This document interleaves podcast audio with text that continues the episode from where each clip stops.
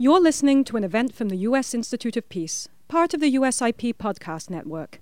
For more information about our work around the world, visit usip.org and check us out on social media.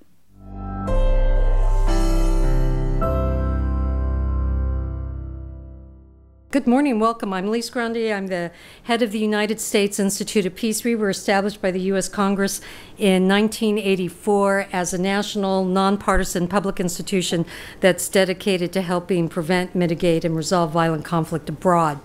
It's an honor for the Institute to host this important discussion on the findings of the Congressional Commission on the Strategic Posture of the United States. We are so pleased to welcome Congressman Doug Lamborn, representative from Colorado, steadfast champion of our country's security, who serves as the chair of the Subcommittee on Strategic Forces of the House Armed Services Committee and is co chair of important military and foreign policy caucuses. Representative Lamborn is going to be making opening comments to help us frame this issue talk about what we need to do to defend ourselves as a country, to defend our values, and to defend our way of life. The Institute is honored that the chair of the Congressional Commission, Madelyn Creedon, and the vice chair of the Commission, Senator Jon Kyl, are here with us this morning to discuss the Commission's very important findings and recommendations with Wess Mitchell, who is one of the Institute's most distinguished senior advisors. As I think all of us know, the work of the Congressional Commission is absolutely crucial. China has embarked on comprehensive military modernization. This includes the breakneck expansion of its nuclear arsenal, becoming a second nuclear peer of the United States. At the same time, Russia retains a large and destabilizing nuclear arsenal.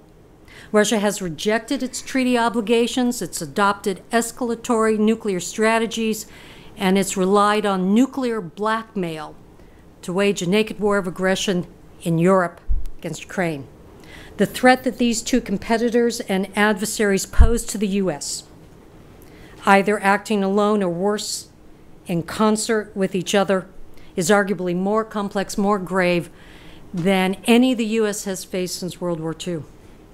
Today's discussion on strategic posture is of special significance to USIP. We've had the privilege of hosting a series of bipartisan national security reviews at the direction of Congress, including the Congressional Commission's 2009 predecessor, which was chaired by former Secretaries of Defense William Perry and James Schlesinger. I promised Wess Mitchell that I would hold up the study from your predecessor commission.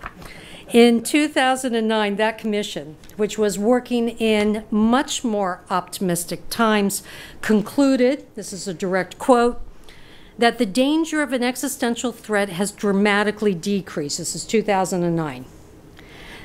This has permitted the United States to reduce its reliance on nuclear weapons and substantially reduce our nuclear forces. The 2009 Commission went on to conclude the risks of war with China are low. The apparent risks of nuclear war are even lower. But the Commission added a cautionary note. It warned. There is also profound uncertainty about China's strategic intentions as its power grows. The Commission also cautioned that two day, decades after the end of the Cold War, Russia and the United States are certainly not enemies, but neither are they allies. These warnings were prescient. All of us who work for peace today know that to achieve it, a superpower has to be ready for conflict. Its military forces have to be capable of deterring and defeating acts of aggressions by nuclear armed great powers. But all of us who work for peace also know that peace requires a sober readiness to engage in diplomacy and arms control and risk reduction activities when they promote strategic stability. Congressman Lamborn, we are so honored you're here. May we, with your permission, invite you to the floor.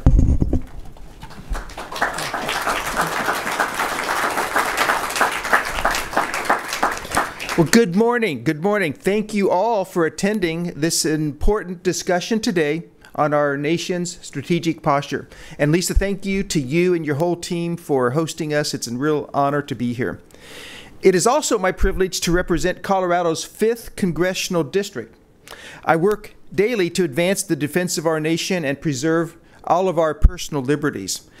My district has a unique place in the nation's strategic enterprise. It is home to the U.S. Northern Command, the North American Aerospace Defense Command, and U.S. Space Command, three organizations that are charged with the strategic defense of our nation. As chairman of the House Armed Services Strategic Forces Subcommittee, my role is to ensure that our nation is prepared to deter, defend against, and respond to any attack. The Strategic Forces Subcommittee is charged with overseeing the U.S.'s nuclear, missile defense, hypersonics, and military space programs. These functions all enable the U.S. to lead in world events and defend against global threats. Congress forms commissions when it recognizes that it cannot reach enough of an agreement to solve a specific problem through the normal legislative process. As you are all aware, nuclear weapons policies tend to be one of those issues. The Congressional Commission on Strategic Posture, whose report has brought us together here today, has only been created twice first in 2008 and again in 2022. While strategic deterrence is something Congress generally agrees we need, there is little political consensus about how to achieve it. However, both the House and Senate Armed Services Committees agreed that strategic deterrence was important enough to have an independent and bipartisan group examine the problem and provide recommendations. The committees established the Commission through the fiscal year 22 National Defense Authorization Act, mandating this important work. The commissioners, all experts in this strategic deterrence, in strategic deterrence with unquestionable credentials, have a mandate to deliver a quote, threat informed, forward looking, and non bipartisan consensus, unquote. And their report accomplished this mission. It presents a sober analysis of the country's strategic disposition and makes clear eyed findings and recommendations that are, for good reason, garnering a lot of attention. It signals the threats to our national security that have morphed into something that we are not fully prepared to defend against. With a report of this length and detail, it would be impossible to address all the threats and all of its findings in our short time here together this morning, but let me share with you a few main takeaways. The first is that we are now in a world where the United States, for the first time, faces two nuclear peers. Some consider this finding to be striking and novel, but I believe that it is long overdue. Both the 2018 and the 2022 national defense strategies did not address the Chinese strategic threat, even though many were sounding the alarm. Open source satellite imagery detected growing Chinese ICBM fields destructive anti satellite testing. They started that in 2007. Fractional orbital bombardment and hypersonic weapons development. And of course, we must not lose sight of the Iranian and North Korean threats. The cessation of the maximum pressure campaign on Iran and the failed JCPOA negotiations have emboldened the Iranian regime to accelerate its enrichment program to destabilize the region. While we can hope for the best, we must tailor our strategic posture in a way that also deters Iran from embarking on a weaponization program. And meanwhile, North Korea has been expanding its nuclear forces to threaten our allies and the continental United States directly. Even more disconcerting is the recent meeting between Kim Jong un and Vladimir Putin. They reportedly discussed the proliferation of advanced ballistic missile technology that would greatly increase the North Korean ability to deliver a nuclear weapon to distant targets. So the Commission's recommendations require bipartisan support on the Hill and consistent support from the administration, and it should be deserving and should get garner that. If a bipartisan group of 12 commissioners can arrive at these conclusions with a very high degree of detail, I hope that we in Congress and the administration can do the same. I agree with the report that Congress and the administration must take a unified case to the American people to gain their support. It is imperative that the American people understands what must be done to deter armed conflict and protect our way of life. I have been watching closely the threat scenario develop over my years in Congress. Uh, I'm in my ninth term, my 17th year in Congress, and now I have the opportunity to use my position as Strategic Forces Chairman to actively address the threat through the NDAA, which we pass every year, and other standalone legislation. The top priority for the defense of the nation must be maintaining a modern, credible, and effective strategic deterrence. I am joined in this view by every Secretary of Defense and Chairman of the Joint Chiefs for the past several decades. However, this concern has not been universally adopted by all members of Congress.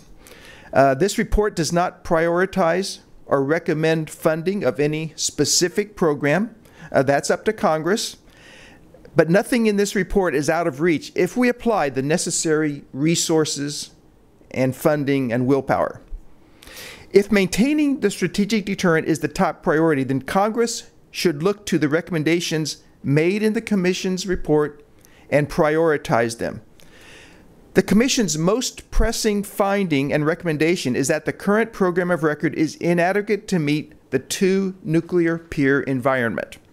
We must not only fully fund and execute the current modernization program of record, but also expand it to ensure that we can deter and counter the Russian and Chinese threats simultaneously. I, for one, doubt that the number of deployed warheads allowed under New START 1550 is adequate to meet the Russian and recently constituted Chinese threats. Also, it is critical that the Sentinel ground based deterrent, the B 21, the Columbia class submarine, and nuclear command and control programs that tie all those together are given every opportunity to deliver on schedule.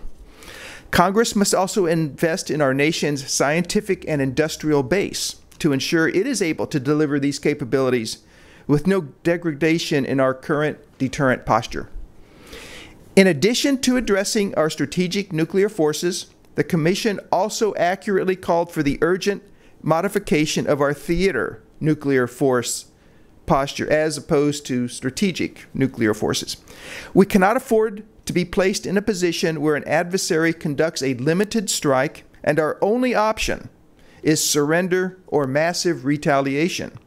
All or nothing may not be the best response.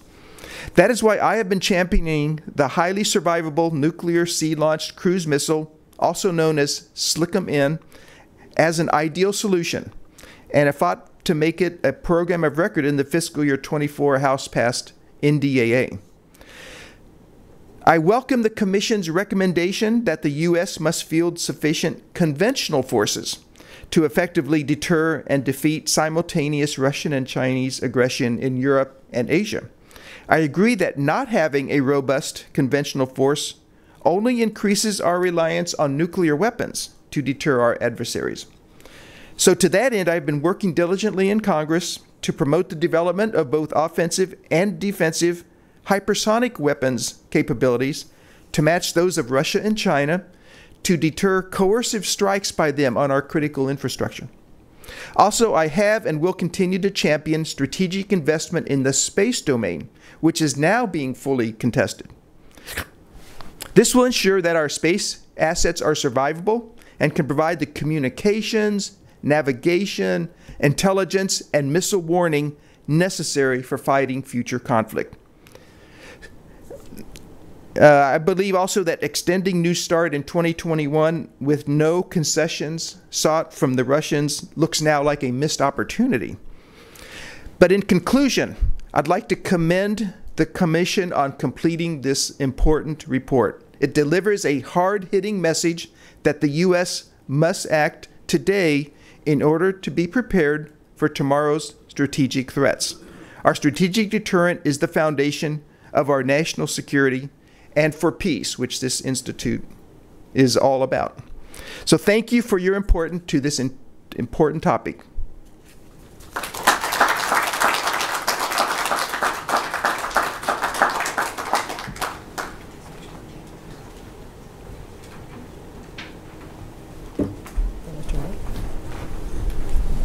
sure the phone's turned off. I think we're going to put you in the middle. Okay, thanks.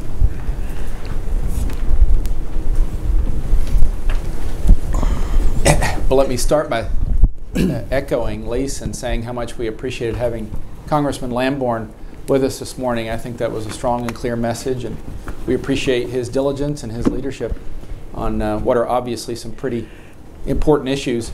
We have, uh, as Lise said, two other very special guests uh, with us this morning, and it's a it's a privilege for me to be able to welcome them and have uh, st- start off our conversation with them.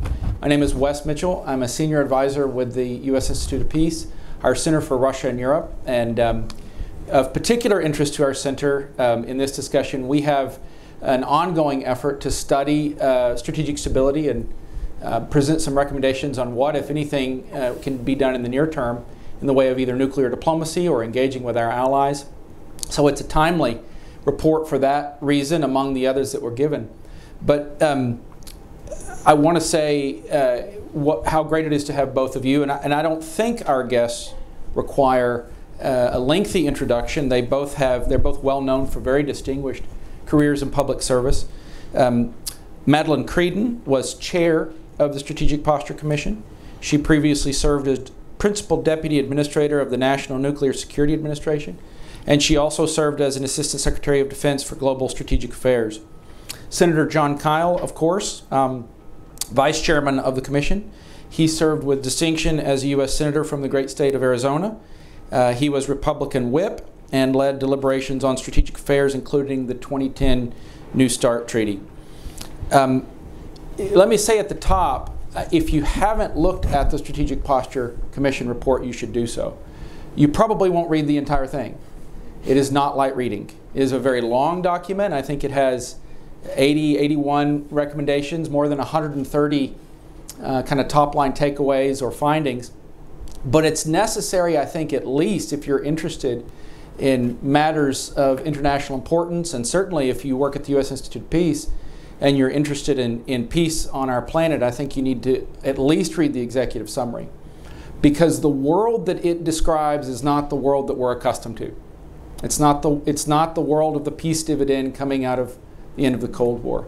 It is a dangerous world. It's a world with two nuclear armed peer competitors.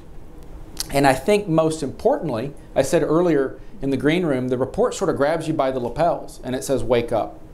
So, whatever else you take from the document, I think absorbing the dangerousness of our predicament, the novelty of our predicament, the first time in our nation's history that we've had two nuclear armed competitors, but also the message as I see it that we're late. We need to wake up, but that we're behind. Uh, I think comes across. There is a, there is an, a tone of urgency that is that is unmistakable.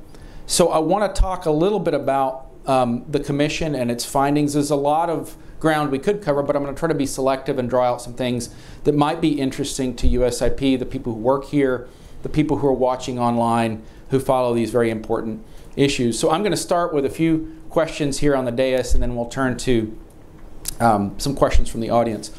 But Madelyn, let me just start with you as the chair of the commission. Um, I wonder if, just for the, the benefit of our audience here and for a, a gen, the general public, if you could um, tell us a few of the findings that you think are most important, that, that, Americans most need to be aware of that, that came out of your, your undertaking. Well, thanks, Wess. I appreciate that. Um, and I would actually say a very good place to start is with the 2009 Strategic Posture Commission report because that really sets the historic background. And when you start with that report and then you come to our report, you get a very stark picture of how substantially things have changed. And that's the what I would say is probably the most important takeaway from our report is that the world we thought we were going to be in in 2008 and 2009 didn't happen. Um, the rest of the world chose a different path, and we are where we are. Uh, so we have to be very, um, very wide-eyed about where we are.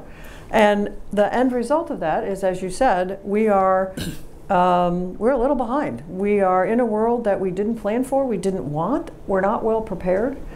And we have to also look at our strategy. So if you think about where we are in this report, the, oh, the big picture is our strategy has to change. We need a two war strategy because of the threat. And second, we have to figure out how we can prepare, how we can, as a nation, put things in place so that future decision makers, and our report is very forward looking, actually have decisions to make.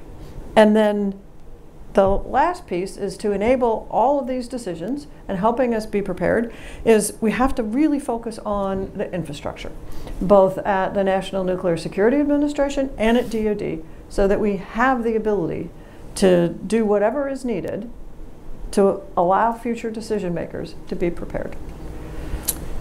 Senator Kyl, um, let me take it in a similar direction here and ask you. Um, you you served on Capitol Hill for a very long time, and if the United States is going to act on these recommendations, um, there's going to be there will have to be a clear sense of priorities. And you know, one of the things that comes across in the report is how upside down we really are. So I think it would surprise a lot of Americans to realize how long it's been since we recapitalized most of our strategic nuclear arsenal. We're at the bottom end of the modernization curve. That really comes across. The Russians, um, which you know, Russia has a far smaller economy, a less powerful military in many ways, are at the opposite end of the modernization curve. The Chinese are sprinting to parity, basically. Um, and, and we're still, if I understand correctly, we're still modernizing the triad, the, the program of record, on a one, one-to-one basis. So let me ask it this way. This is not entirely a fair question, but if you were an appropriator and you looked at this report and you said, it's almost triage, what right now are the most important things we need to focus on to start close, closing the gap that is described in the report? First of all, it's a very fair question because we've already been asked that question many times by members of Congress who recognize the fact that believing that we had a peace dividend, a period of time within which we could just relax and not worry about spending money on our strategic deterrent, including our nuclear forces, uh, we allowed them all to atrophy to the point that not only our weapons, but the delivery systems for those weapons all have to be modernized at the same time. They're all wearing out at about the same time. And these are not weapons that you can just put a band aid on and have them run for another 20 years. So the bill to modernize these forces comes due now. Rather inconvenient, but that's the fact. So, with the question of prioritization, I answered by going back to Representative Lamborn's uh, comments a, a moment ago. As he pointed out, every recent Secretary of Defense and Joint Chiefs Chairman has said that the number one priority for the U.S. military is our strategic deterrent, underlaid by the fundamental nuclear component of that deterrent. If that is the number one priority, that's where you start. Don't ask me to choose within that priority.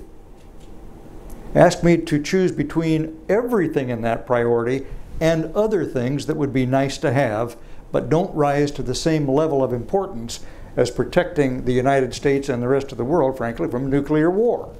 There is nothing more important than trying to deter nuclear conflict. So everything that we call for in this report needs to be funded. Now, the good news is well, it's kind of complicated. Let me just take a moment to explain. The existing program of record, what we have embarked upon to refurbish, to modernize our nuclear forces, is a multi year program. It's got at least another dozen years or so to run.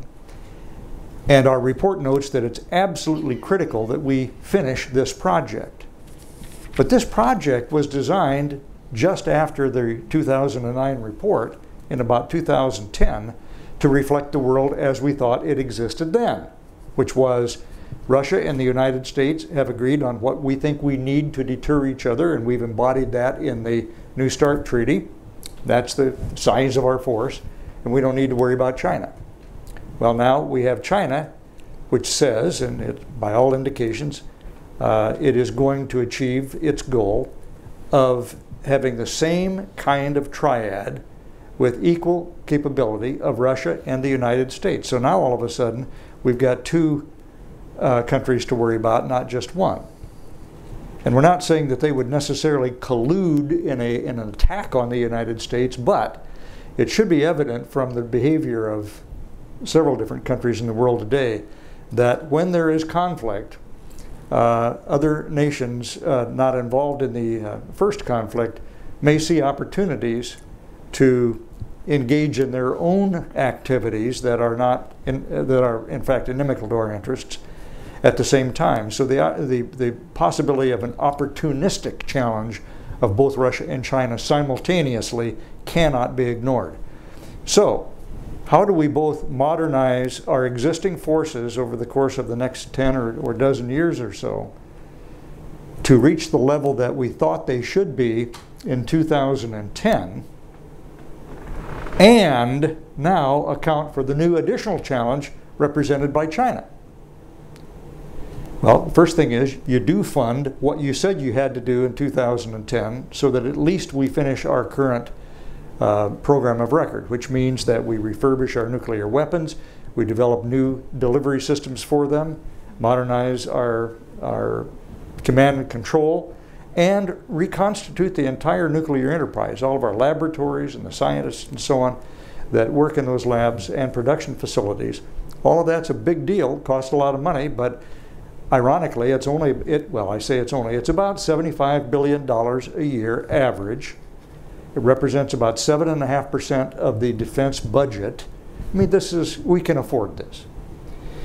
So we do that. But we also say in the report that's not sufficient to meet the challenge of mm-hmm. tomorrow with, with the Chinese quickly uh, achieving their goal of having parity with Russia and the United States. What, what else will it take? In our report, we talk about several different capabilities that we think we're going to need. We don't identify specific weapon systems. We don't pick winners and losers, as Madelyn has said. But we do identify requirements that we're going to have to have. And as Madelyn said, one of the key things is we at least have to size our nuclear enterprise in such a way that we have the capability of producing more if we decide we need it, and of producing different kinds of things than we have been producing in the past. And that also applies to our delivery systems. I mentioned the 7.5% of the defense budget. Two thirds of that is just in two programs our missiles and submarines. So the delivery vehicles really constitute the bulk of the cost here. And we understand that uh, in addition to those that we planned for, we may have to increase the numbers of B 21 bombers and submarines and missiles and, and cruise missiles and the like not just numbers, but composition, disposition, and uh, other ways of dealing with the problem. All of which is to say that we have the existing program of record to complete, a new challenge that will cost more money, and all of this is the number one priority mm. of the U.S. military. Should be the number one priority of the administration and the Congress. Mm. So we fund that, whatever it costs, and then we can set priorities mm-hmm. below that. That's the answer to your question. Well, I appreciate your candor, and I you said the word the bill. Um, you're talking about expenditures, and really what the report describes would be a massive overhaul. I mean, it's defense industrial base. It's it's shifting back to a, a two war standard. Um, Madelyn, let me let me put it this way: What do you say to the person who's listening to this? and they say, look, I get it. We live in a dangerous world. We have a $30 trillion public debt. We just had a massive, we've had a couple of massive spending sprees lately. Um, there are entitlement programs that are dear to a lot of voters, a lot of Americans, that take precedent over defense spending. What, what would be the answer to the, the layperson who's concerned about undertaking what looks like it would it would amount to a, a, fairly significant ratcheting up of our expenditures on the military. What's the what would you say to that person? Well, to start, um, this is not, as I mentioned, this is a, a threat informed report. Um, we have a situation now where if Russia and China continue on their trajectories, uh, we have to do more to make sure that we are secure as a nation and that we have the ability to work with our allies and our partners. Um, our allies are one of our strongest assets. Um, we have to also think about how we avoid nuclear war. I mean, that is the fundamental point of all this. And to avoid nuclear war, you have to avoid war to begin with. So, with all of the other challenges that we have economically, I think fundamentally people do not want to engage mm-hmm. uh, in a shooting war with U.S. personnel. I mean, we did that for the last 20 years, and we don't want to do that again. So, how do we want to avoid war to begin with? Mm-hmm. And then, you know, work on the, because it's all about deterrence. And I know that's a hard concept to explain, but we want to make sure we do the things that preserve our way of life, that allow us to still maintain a strong role in the world, where we don't see all of our freedoms, I mean, taken away. It, it, it sounds a little hyperbolic, but you know, mm. we don't really want China to be the driver of policies and freedoms in, in the in the global commons. So in, so in the report, one of the things that I would say is uh, we start off with a, a, chapter on the threat. So it pretty much lays out this is this is the situation, this is what's going on, and the second chapter is on the stakes, and that is all about why do we care about this, um, and and it lays out I think in pretty in pretty strong terms. Uh, we need to care about this. Uh, we need to care about our role. We need to care about protecting allies. Uh, we need to. We need to care about how we preserve our, our way of life, and it's all at risk. Mm. I want to open for questions, but let me get in one more um, uh, question of my own, Senator Senator Kyl. Um, you you dealt with the negotiations for New START. You're very familiar with nuclear diplomacy. Um, the job of the U.S. Institute of Peace is is peace, and what we're talking about in the report is what I like to call peace with a capital P, systemic peace um, but you know, avoid, mitigate, resolve conflict. It's clear in the report that you you don't see a lot of space for nuclear diplomacy until we've started to get a handle on our own capabilities. The um, Russians have probably violated every nuclear treaty that they've entered into. Uh, the, the Chinese have, it seems like they've made clear, I think they're, they're, we're engaging them right now at the assistant secretary level, but seem to make it clear they're not very interested until they've closed the gap. Um, where, if at all, do you see space for diplomacy um, in addressing some of the, the concerns that are raised in the report? Divide that into two parts, first of all. First is risk reduction, and second would be larger arms control type treaties. Our report notes that the prospect for the latter, at least anytime soon, is very dim. And uh, until, as you say, the, the Chinese get to the point where they think they have parity with everybody else, they're not interested in talking. And uh, because of Ukraine, uh, Putin doesn't seem much interested in talking either. However, there are still opportunities for risk reduction, and that's what you saw President Biden and um, the Chinese leader Xi uh, attempting to do to some degree yesterday at least having our military being able to talk to the Chinese military, at least being able to pick up the phone and say, hey, you've got an airplane that's flying too close to one of our civilian aircraft here. Uh, get him to move away some distance or that we're going to potentially have a, have a problem. Things like that, and then a lot deeper than, than just that incident kind of risk reduction. But there is an opportunity for that, and you never um, uh, stop working on those kind of problems because there are always opportunities for accidents and misunderstandings in the world where you've got a lot of uh, militaries potentially colliding and you just need to try to deconflict everything that you can. Um, the last point I'd, I'd, like to make is uh, kind of to put a, an, an, exclamation point on uh, what Madelyn said before. One of our recommendations, a very explicit recommendation in the report is that the president cabinet officials, leaders in Congress, all have to begin talking to the American people about this. It's been a long time since an American president has sat down with American people and said, let me tell you about what our interest in the world really is and why we need to deter potential opponents and what it takes and what it's going to cost. And some of the things we might have to give up as a result of doing this. Have you heard that speech recently? Not unless you're pretty old.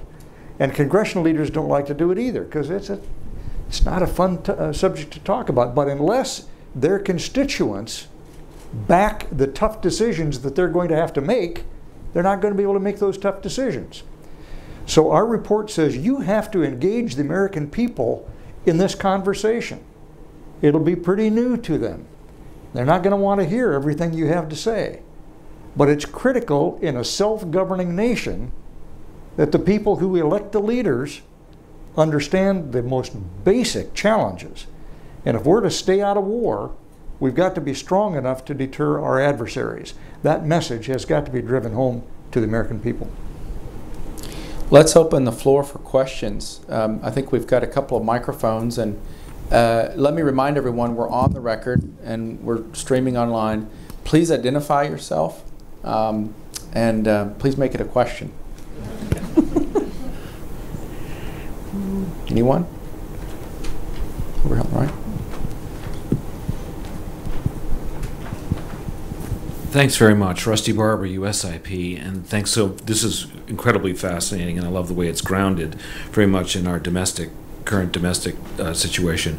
My question is: You mentioned the importance of our partnerships, which is something, of course, a, a special capability we have that our adversaries don't have in depth. Um, so, given the way in which you've also painted concerns about what this will do to other domestic budgetary concerns and so forth, and the fact that we're having to reintroduce this issue to much of the part of our of our population, um, what is the ca- commensurate capability of our partners to be able to shoulder some of this strategic capability? So our allies and partners um, are extraordinarily important, and I think this is also a message that has to be taken uh, to to people. I mean, we just need to discuss that allies are important. They're an important asset. They are not a burden, but uh, all of us are stronger together. So to be stronger together, the allies also have to do things. And obviously, some of the allies do more than others. Uh, some are bigger, some have smaller GDPs, but they can all do what they can do. And one of the things I think we have to we have to do too is we also have to be very focused on how we bring our allies um, along, how we bring our allies into our broader strategy, how we bring our allies into planning, how we do more than just say, please buy our equipment, you know, more than foreign military sales, but really focus on what are those things we can do together. Research and development together. Research and development that leads to uh, true systems, true deploy- deployable systems. Figure out how to actually do co-manufacturing. There are lots and lots of hurdles to, to achieve this. Obviously, ITAR is one of them. Um, AUKUS is a good example of where we are really partnering with two close allies, Australia and the UK, to do real constructive work, real cooperative work, really getting um, equipment out the door. But even to do that, there's legislation needed to be able to resolve some of the export control issues. So I think we have a lot to do too, uh, to articulate how we can utilize our allies, how we can incorporate them better, and how we can deal with hurdles, probably in all countries, um, that are in the way to this to joint research and development and joint cooperation. Um, and and every you know all, everybody together needs to do what they can do. Um, we also, I think, have to look at uh, being more reliant on our allies in some areas, um, and then having our allies accept the fact that that the alliance writ large is going to be dependent on different allies for different things. It's a it is a new um, it is a new dynamic, uh, but I think we have to do it. Additional questions? Jorgen?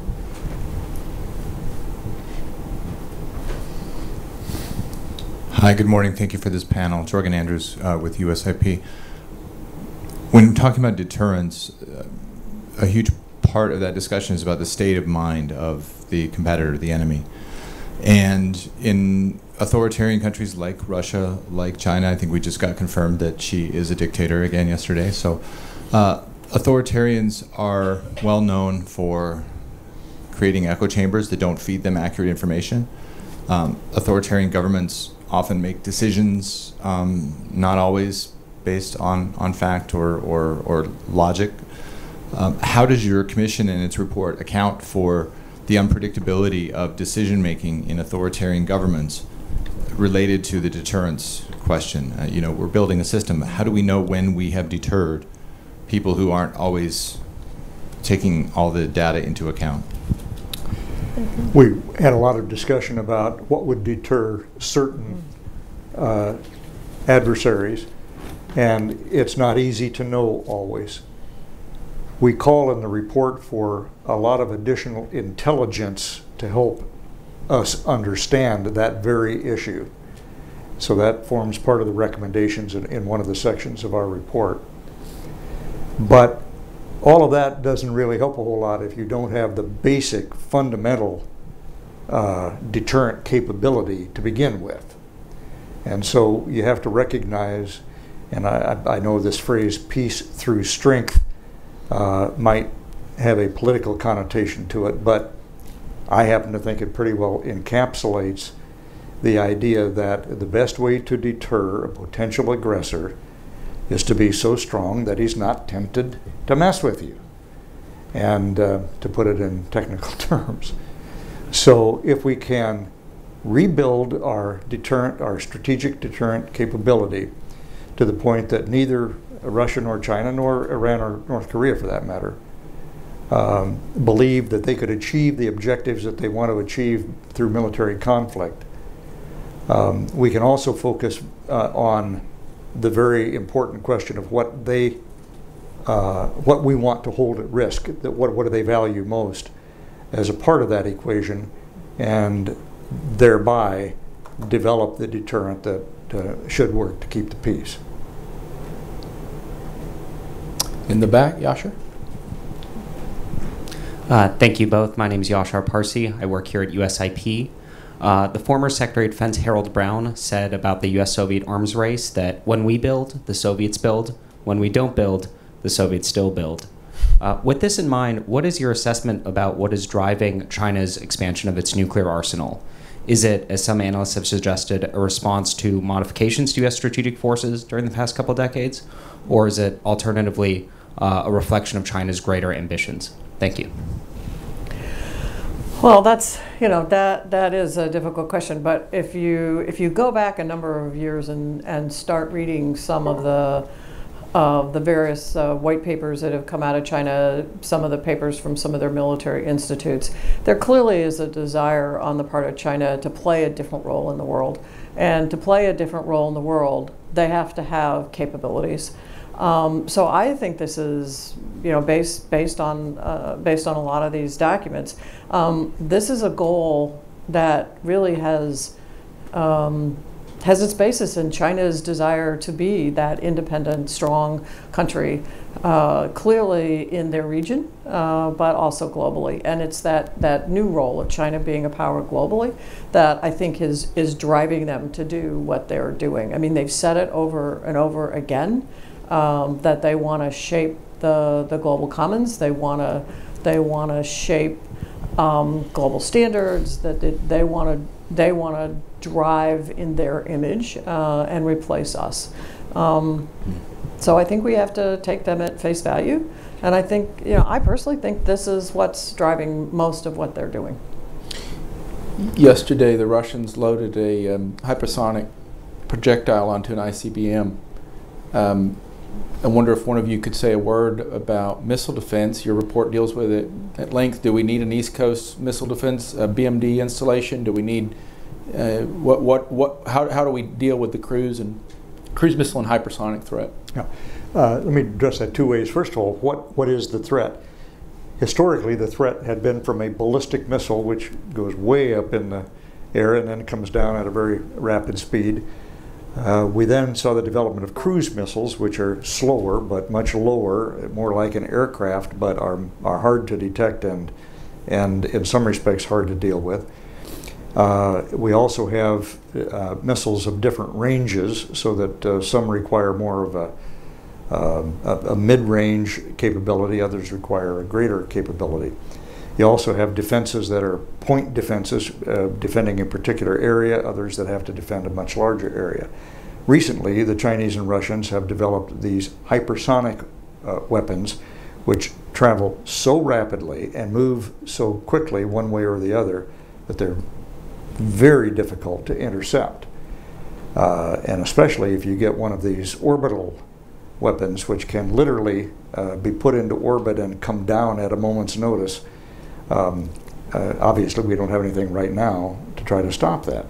So that's, that's what the nature of the threat is. What have we done in the past to try to defend? North Korea represented a threat to us that we have deterred through a ground based interceptor, a, missile that uh, some of which, uh, the numbers classified, but a number of which, if a North Korean missile is heading our way, we launch a certain number of these missiles to intercept it. And we have a certain number of them, I think right now 44, um, and they're located in Vandenberg Air Force Base in California and also uh, at an Air Force Base in Alaska. The, if the North Koreans continue to build a lot more ballistic missiles, it may or may not continue to make sense for us to continue to try to defeat that with this ground based missile that we currently have and are constantly improving.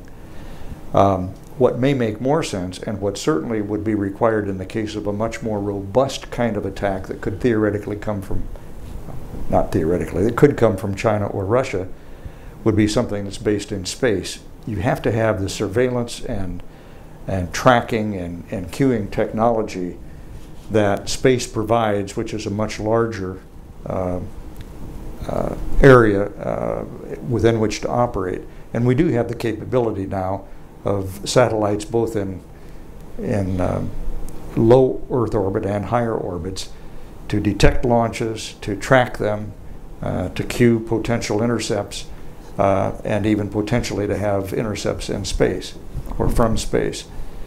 What our report uh, in this regard says is that for coercive, potential coercive attacks from China or Russia, we need to have a robust research, uh, an RDT&E program, not just research, but development and testing program that could result in deployment of space assets to deal with this potential Chinese or Russian threat.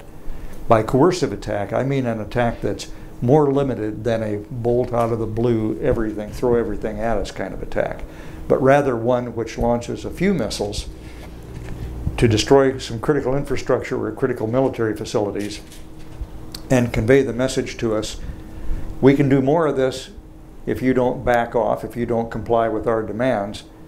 And what the United States is thinking now is we need more than just a either, okay, we give up, or we have to launch everything we have uh, at either Russia or China. There's got to be some middle ground in order to try to avoid the ultimate nuclear war. And this might be achieved through defenses that could be deployed um, either in space or combinations of space, sea, land, um, and, and, and space. All of the domains, in other words, uh, could contribute to this through radars and other communications back and forth. Uh, I, I'm, I'm going to say this gets very complicated uh, in terms of uh, how all of these things work, but I just want you to know that what the report says is our ground-based system is okay against a minimal threat, and we can continue to use that and may grow it somewhat but against a larger threat coming from Russia or China, which is much different than a North Korean threat, and to deal with these new hypersonic threats and even cruise missiles, we may need something much more robust. And that may mean that we have to put most of those assets in space, uh, which is a better environment within which to try to deal with this defensively. We have a question from Lise Grande, and then and, and while we're, I just want to add one thing. So one of the things the report does is, in a more near term, um, is we heard a lot from the commander of U.S. North Command about being able to protect in the near term um, critical infrastructure, certain bases, certain critical infrastructure, um, and that would look at deploying some of the systems that we have now, think THAAD, Patriot, those sorts of things, and that is one of those much nearer terms than you know than some of these mm-hmm. longer term research and development things. So I just wanted to throw that yeah. in. One of the things that's so striking when you mm-hmm. read the report is the sense of urgency that you convey. It comes through. Mm-hmm. And I think many of us who were reading it that aren't specialists in the field asked ourselves is, is America asleep? Who's asleep? Who's not taking mm-hmm. this seriously? Why are the drafters of the report telling us this is so urgent? Because it implies that we're either underestimating the threat, we're not properly framing it, there's not a commitment to do something about it. Is America asleep? Let, let me take a crack and then Madelyn Okay. can, can uh, shoot me down if she disagrees. America was asleep. We thought we had a peace dividend. Cold War is over, we can relax. Well, that's not an, un, an irrational way of looking at things, except somebody needed to continue to mind the store. To understand that while we would like to do that, things rust, things fall apart. Uh, we need to change out vacuum tubes and put in circuit boards. You know, we have to modernize the weapons that we've uh, developed in order to deal with threats. And we didn't do that. We should have kept up a minimum level of maintenance uh, of, the, of what we had, but we didn't. As a result, now all of these things, the, the life, the effective life of all of these things is expiring about the same time. And there are, as one of the experts says, no more workarounds. We can't continue to delay it by putting some more band aids on it and hope it'll work for another couple of years. We've got to decommission the old systems and bring in the new. That's a difficult thing to do in a just in time way. In other words, just as this one totally fails, we bring the new one on board. It's really hard to calibrate that in such a way that we don't have a gap in deterrence, and that's the second point. We're not asleep right now, but we have some really big challenges that we haven't exactly figured out how to deal with. In order to meet the schedules that we've laid out here, we should have an industrial base that's much more robust than the one that we have. We should have better and a lot more technical and scientific people. We should have a lot more skilled tradespeople who could weld submarines and the like. And we need to have different systems than the uh, the system that now relies a lot on other people to make things for us and deliver them just in time, uh, which may mean that we may need to do more of this manufacturing here in the United States. All of those things are problems that have cropped up over time. It's nobody's fault, but we've got to deal with them now, and they are really hard problems to deal with, all of which will jeopardize our ability to meet our schedules, which are very tight to begin with. So I just would, uh, I would add, I, you know, I think one of the things that I want to make absolutely clear is there, every, everybody agree that right now today, our nuclear deterrent is safe, secure, reliable, and effective. Um, the key issue, and it's not that we've been asleep, it's that we were focused somewhere else. Um, we were focused on terrorism, we were focused on the Middle East, we were focused on other things for quite a long time. So what happened was we uh, had a had a big focus on maintaining, and so we did. And the Navy and the Air Force actually took heroic steps to life extend and maintain um, these delivery systems. And when the plan uh, that really started to take shape in the post New Start um, era to to replace all of these delivery systems and and also do life extensions on all the warheads. Um, th- th- those plans started, but what we have discovered, what we found out, is after years of not building new things, we kind of don't know how to do that anymore. And so a lot of the capabilities that had been in the past didn't exist anymore. So we have to relearn how to do all this. And this is one of the challenges in the infrastructure.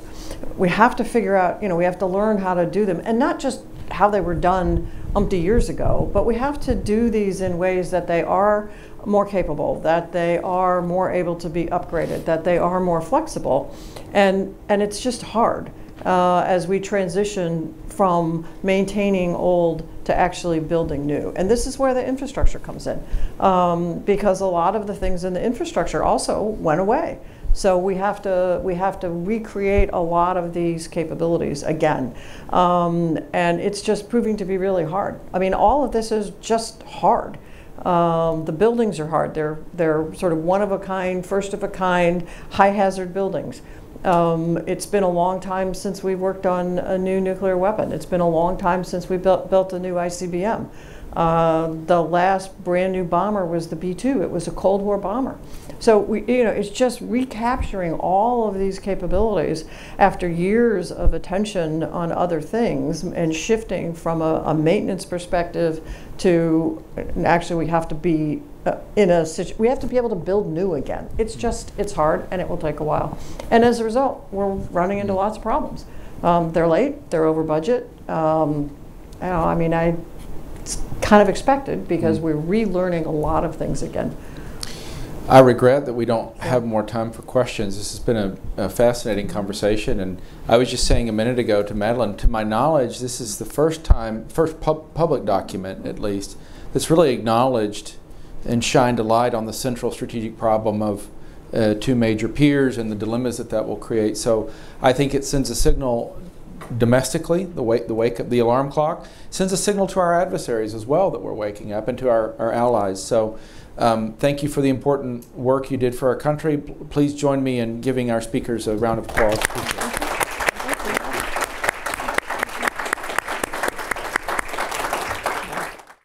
Thank you for listening to this event.